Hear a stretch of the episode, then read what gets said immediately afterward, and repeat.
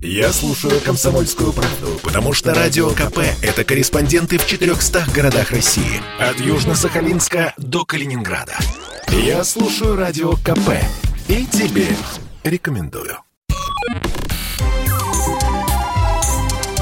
Не отключайте питание радиоприемников. Начинается передача данных. Здравствуйте, друзья! В эфире передача данных. Меня зовут Мария Баченина, а в гостях у меня сегодня кандидат филологических наук, доцент Института лингвистики РГГУ, научный сотрудник школы филологии Высшей школы экономики Александр Пиперский. Александр, здравствуйте, добро пожаловать. Здравствуйте. Знаете, я думала, с чего начать. Я с детства слышу, что русский язык, он великий и могучий. Я вот могу сказать на это, что он скорее богатый язык, ну, потому что огромный объем словарного запаса. Ну, там литература, это, на мой взгляд, все-таки больше авторы. А вот язык, чем он могуч и велик?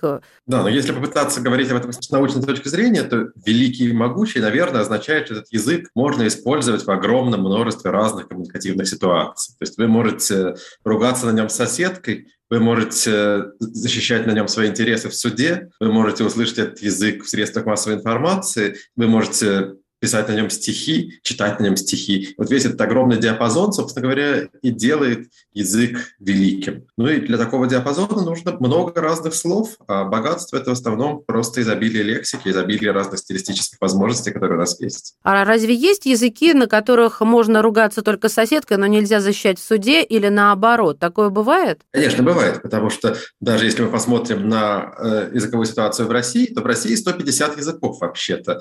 А мы этого даже не замечаем. Почему? Потому что, ну, скажем, где вы в публичном пространстве можете услышать, например, ненецкий язык? да, или даже из, из, более, из более крупных языков с более, э, ну, с более устойчивым состоянием, да, не находящихся под угрозой, например, удмуртский язык. Да, тоже вы едва ли можно представить себе судопроизводство по-удмуртски в современной России. Вот угу. э, 7 тысяч языков в мире, на самом деле очень малое количество из них э, может использоваться в разных сферах общественной жизни. Это не значит, что какие-то языки хуже. Это не значит, что на них это невозможно вовсе. Да? То есть, если бы жизнь сложилась по-другому, мы бы сейчас говорили по-удмуртски в суде и э, на телевидении. Но жизнь такова, что мы говорим по-русски. Так что вот поэтому, собственно, языки не равны. А какой смысл в данном контексте глагола «развивается»? Что это вообще значит? Ну вот есть язык, я его выучила в школе, я им пользуюсь.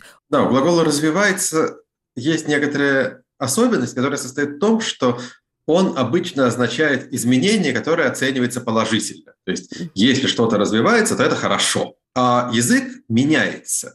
И поэтому говорить про то, что язык развивается и улучшается, мы не можем. Почему язык меняется? Потому что мы язык учим, на самом деле, даже не в школе, а учим еще обычно еще раньше, когда мы усваиваем язык, слушая, как говорят наши родители, как говорят люди вокруг.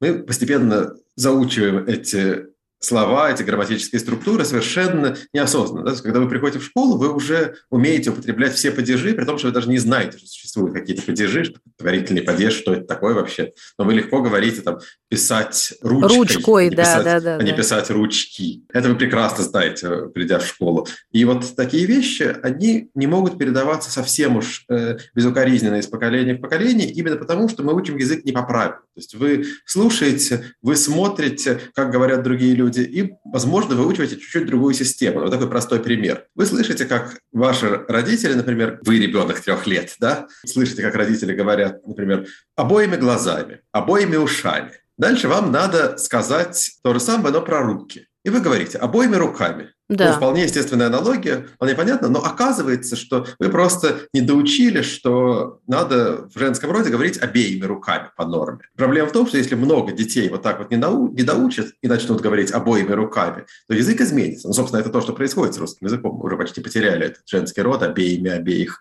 и так далее. То есть это серьезно научное наблюдение, что через какое-то количество поколений обеими уйдет, и будет вот эти обои со стены обоими обоими, да? Абсолютно, абсолютно серьезно, потому что мы видим, что там разные другие числительные уже вполне потеряли род. Там, например, для слова «два» мы говорим два-две, но там, двум, двумя руками, двумя ушами, двумя глазами абсолютно одинаково. Могло бы быть и по-другому. И во многих языках такое происходит. Скажем, и, там, в немецком языке числители потеряли, потеряли рот точно так же. Так что я думаю, что обоими руками это наше будущее. Ну вот я, кстати, про числительные тоже заготовила вопрос, потому что числительные в русском языке это, наверное, для меня, почему он так велик и могуч. Я не знаю, как в других языках, ну, я знаю только в английском, и там вообще с этим проблем нет. Что в русском с числительными хочется спросить? Имеет смысл ли мучить людей? Потому что чаще всего я слышу именно такого рода ошибки. И не стоит ли упростить вот эти склонения 600, 600, 600, 600, 600 о 600? Ну, действительно, это сложно.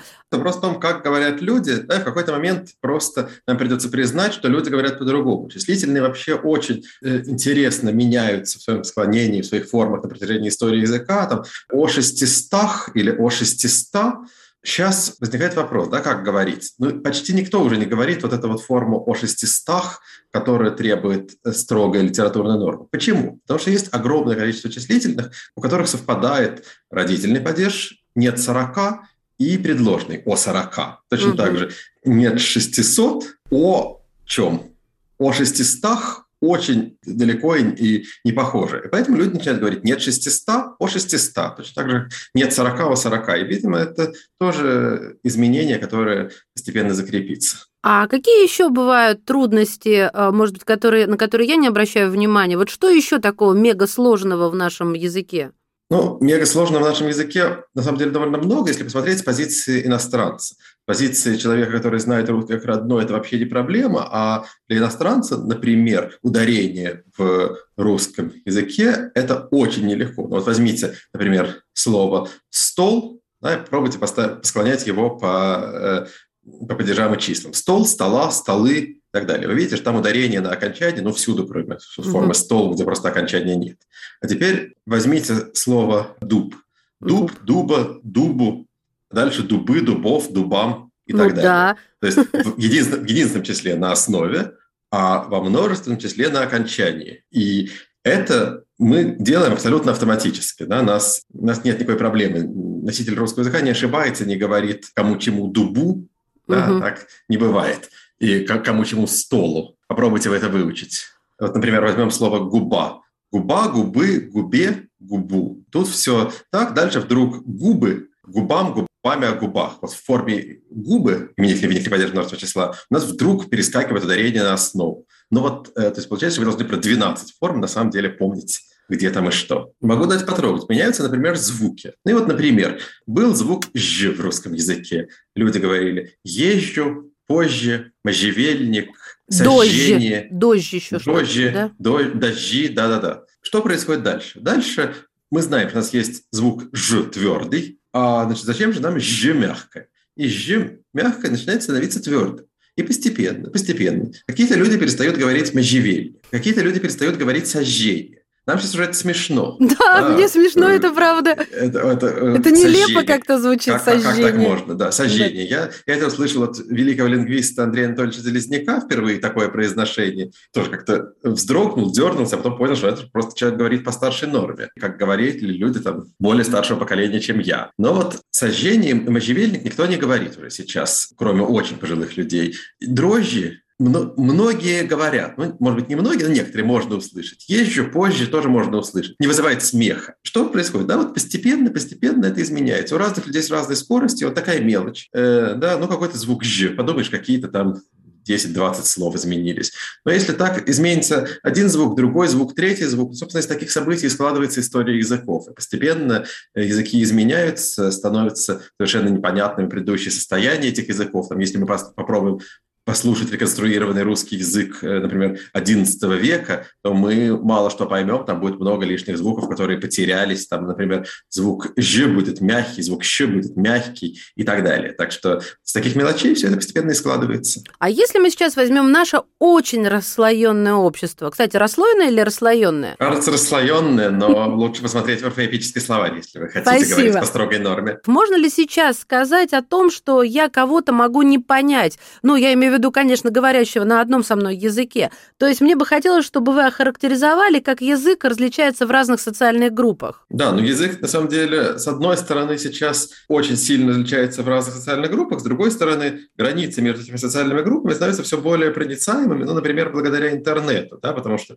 вы сейчас можете легко поговорить с человеком из Москвы, из Хабаровска, из Лондона, говорящим на русском языке, все что угодно. Так что, вот, например, региональные различия становятся менее ощутимыми, но становятся очень ощутимыми различия по интересам, по возрасту и так далее. Например, я э, вчера приехал из образовательного центра «Сириус», где у нас была программа по лингвистике для школьников со всей России. Вот они там обсуждали, в частности, вопросы молодежного жаргона и перевода на молодежного жаргона на иностранные языки. Там, значит, ребята сочинили такой текстик, я сейчас его зачитаю, с вашего позволения, кусочек из него. Текстик хорош тем, что его сочинили реально молодые люди лет 15, не вот люди взрослые, которые пытаются имитировать молодежный жаргон, а люди, которые в этом живут. И поэтому у них получилось гораздо лучше и естественно. Ну, вот послушайте. Я с челиками пошла на вписку, думая, что там будет ламповая и вайбова. Но она оказалась чмошной. Была целая куча токсиков и душнил, постоянно агрившихся на нас и бомбивших со всего происходящего. Один ЧСВшник шеймил мою ЛП за паленый шмот и так далее. Ну, вот, я, знаете, э, я не поняла э, слово «три», а все остальное интуитивно догадалась. Нормально, да. Но, но я понимаю, 3... что это успех, а в основном... Это, это успех, конечно. Да, да, да не, не, больше, непонятно было бы. Больше непонятного и не будет, да, это такая нормальная ситуация для того, что мы не понимали какой-то чужой жаргон или профессиональный язык. Да? Но эти три слова могут оказаться ключевыми. Безумно интересно. Кандидат филологических наук, доцент Института лингвистики РГГУ, научный сотрудник школы филологии Высшей школы экономики Александр Пиперский сегодня в передаче данных. Я предпочитаю правду, правду, а не слухи. Поэтому я слушаю Радио КП. И тебе рекомендую.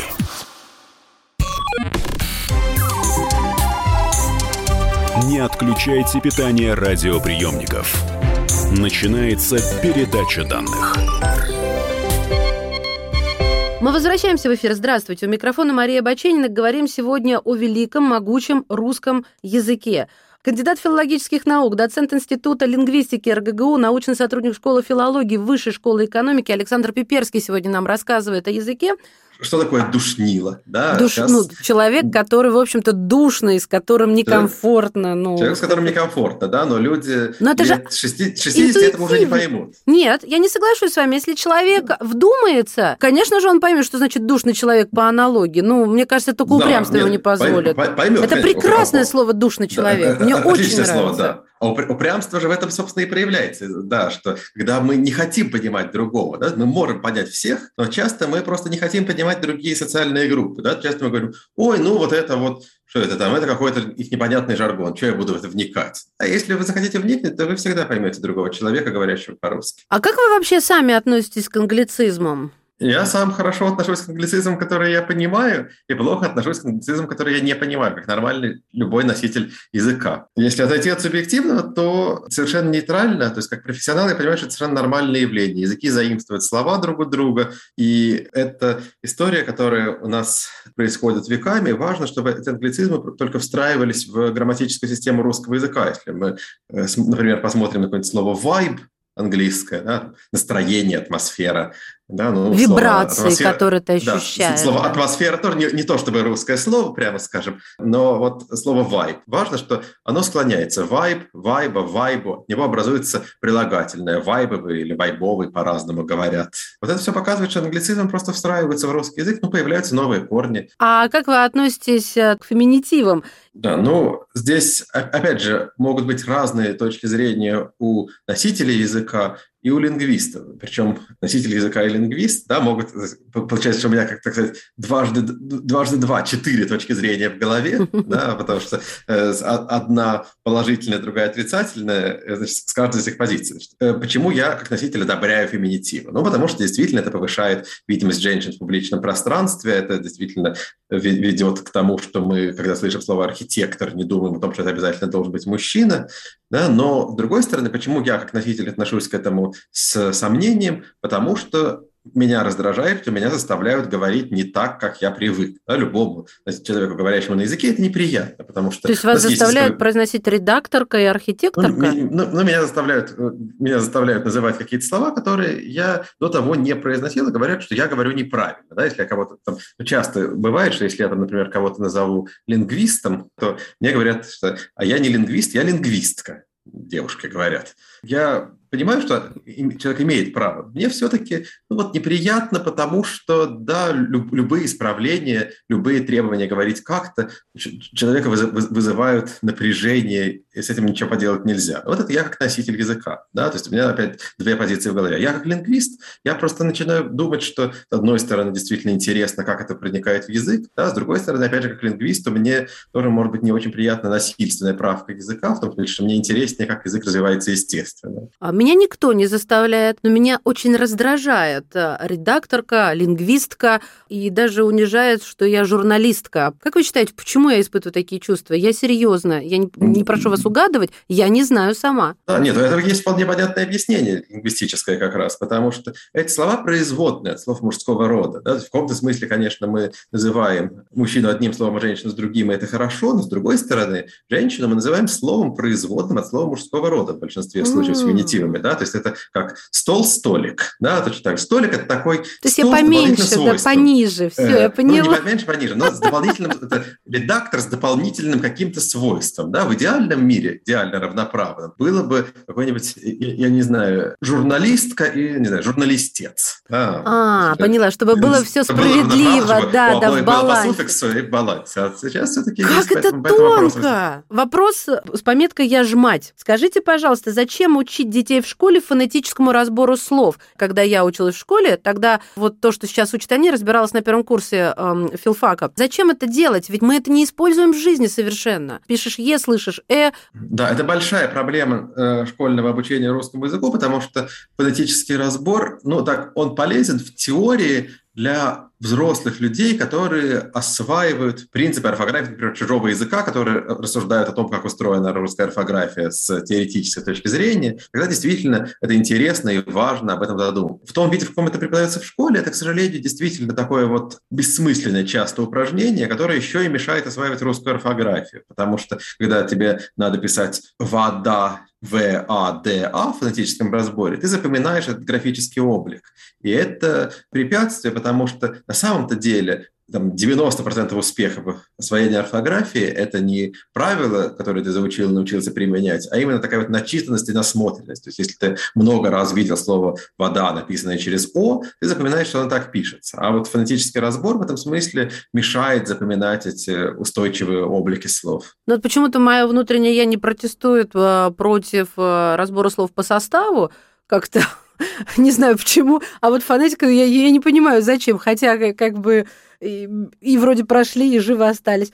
Ну и, наверное... Да, закр... Фонетика очень интересная наука, но не для второклассников. Скажите, пожалуйста, как повлиял на наш язык наш переход в онлайн? Да, наш переход в онлайн повлиял очень сильно Э, в плане того, что мы стали просто немножко по-другому общаться. Ну, например, вот сейчас, когда мы разговариваем по Zoom, мы часто разговариваем с выключенными камерами, да, и, соответственно, мы теряем значительную часть э, информации, которая передавалась раньше мимикой, жестами и так далее. Если мы ведем письменное общение, мы тем более теряем интонацию, всякие такие вещи. То есть нам на самом деле приходится больше выражать словами, у нас возникают какие-то Э, риски, когда мы шутим, например, что нашу иронию могут не понять и mm-hmm. тогда возникнут какие-то коммуникативные провалы. Так что это вот э, означает, что на самом деле языку, собственно, в чистом смысле слова, теперь э, приходится больше работать. Но получается, тогда он вынужден замещать вот то, что мы друг друга не видим, каким-то методом. Ну, эмодзи, например. Эмодзи. Да. Те же самые улыбочки, которые я там как-то могу э, задуматься о том, э, с, какой, с каким видом я вам что-то скажу. Но а самое гениальное гифки. Эмодзи это сложно. Да, эмодзи поставить чуть сложнее, чем улыбочку сделать, потому что пока ты еще выберешь этот эмодзи, да, это все-таки занимает там какие-то секунды. Э, а улыбнуться можно было бы одновременно с mm-hmm. текстом, по-разному улыбнуться, криво улыбнуться, добродушно улыбнуться. Вот то, что мы друг другу стали больше писать онлайн, это повышает грамотность или наоборот понижает? Это, с одной стороны, повышает грамотность, что люди действительно все время пишут и читают, помогают. А с другой стороны, это понижает грамотность в том смысле, что мы стали видеть очень много текстов, написанных самыми разными людьми. Ну, то есть там, раньше, да, там, условно, 30 лет назад, какие тексты мы видели? Мы, ну, какие тексты можно было видеть? Да? Тексты, написанные в газете, вычитанные редактором, корректором, да, или там тексты, изданные в книге. А тексты, которые любой человек там, быстро на бегу пишет, мы просто не замечали, да, какие-нибудь записочки. И, они, э,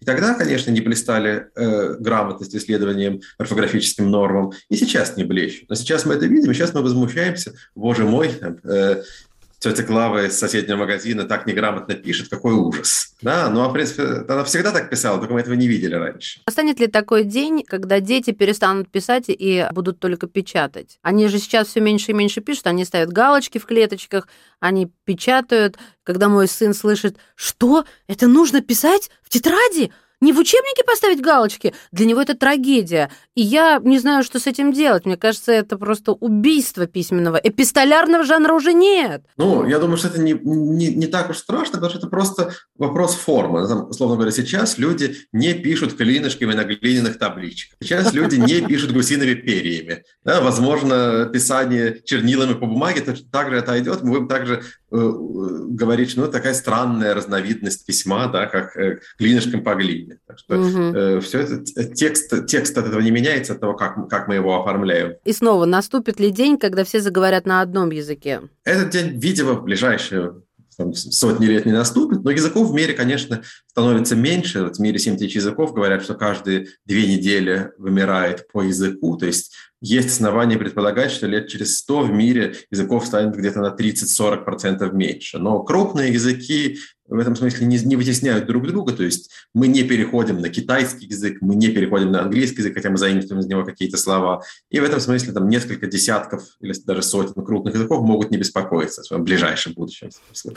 Наверное, в ближайшем будущем мы будем заимствовать уже из китайского языка что-то. У нас будет... А, а кстати, как англицизм обозначить китацизмы? Нет, китайцизмы, наверное, так будет образовано. Как думаете? Синсинизма, я, я думаю, какой-нибудь странный корень. Интересная версия. Спасибо вам большое, Александр. Истинное наслаждение получила. Общаясь с вами, кандидат филологических наук, доцент Института лингвистики РГГУ, научный сотрудник школы филологии Высшей школы экономики Александр Пиперский сегодня был в передаче данных. Передача данных успешно завершена. Не отключайте питание радиоприемника. Скоро начнется другая передача.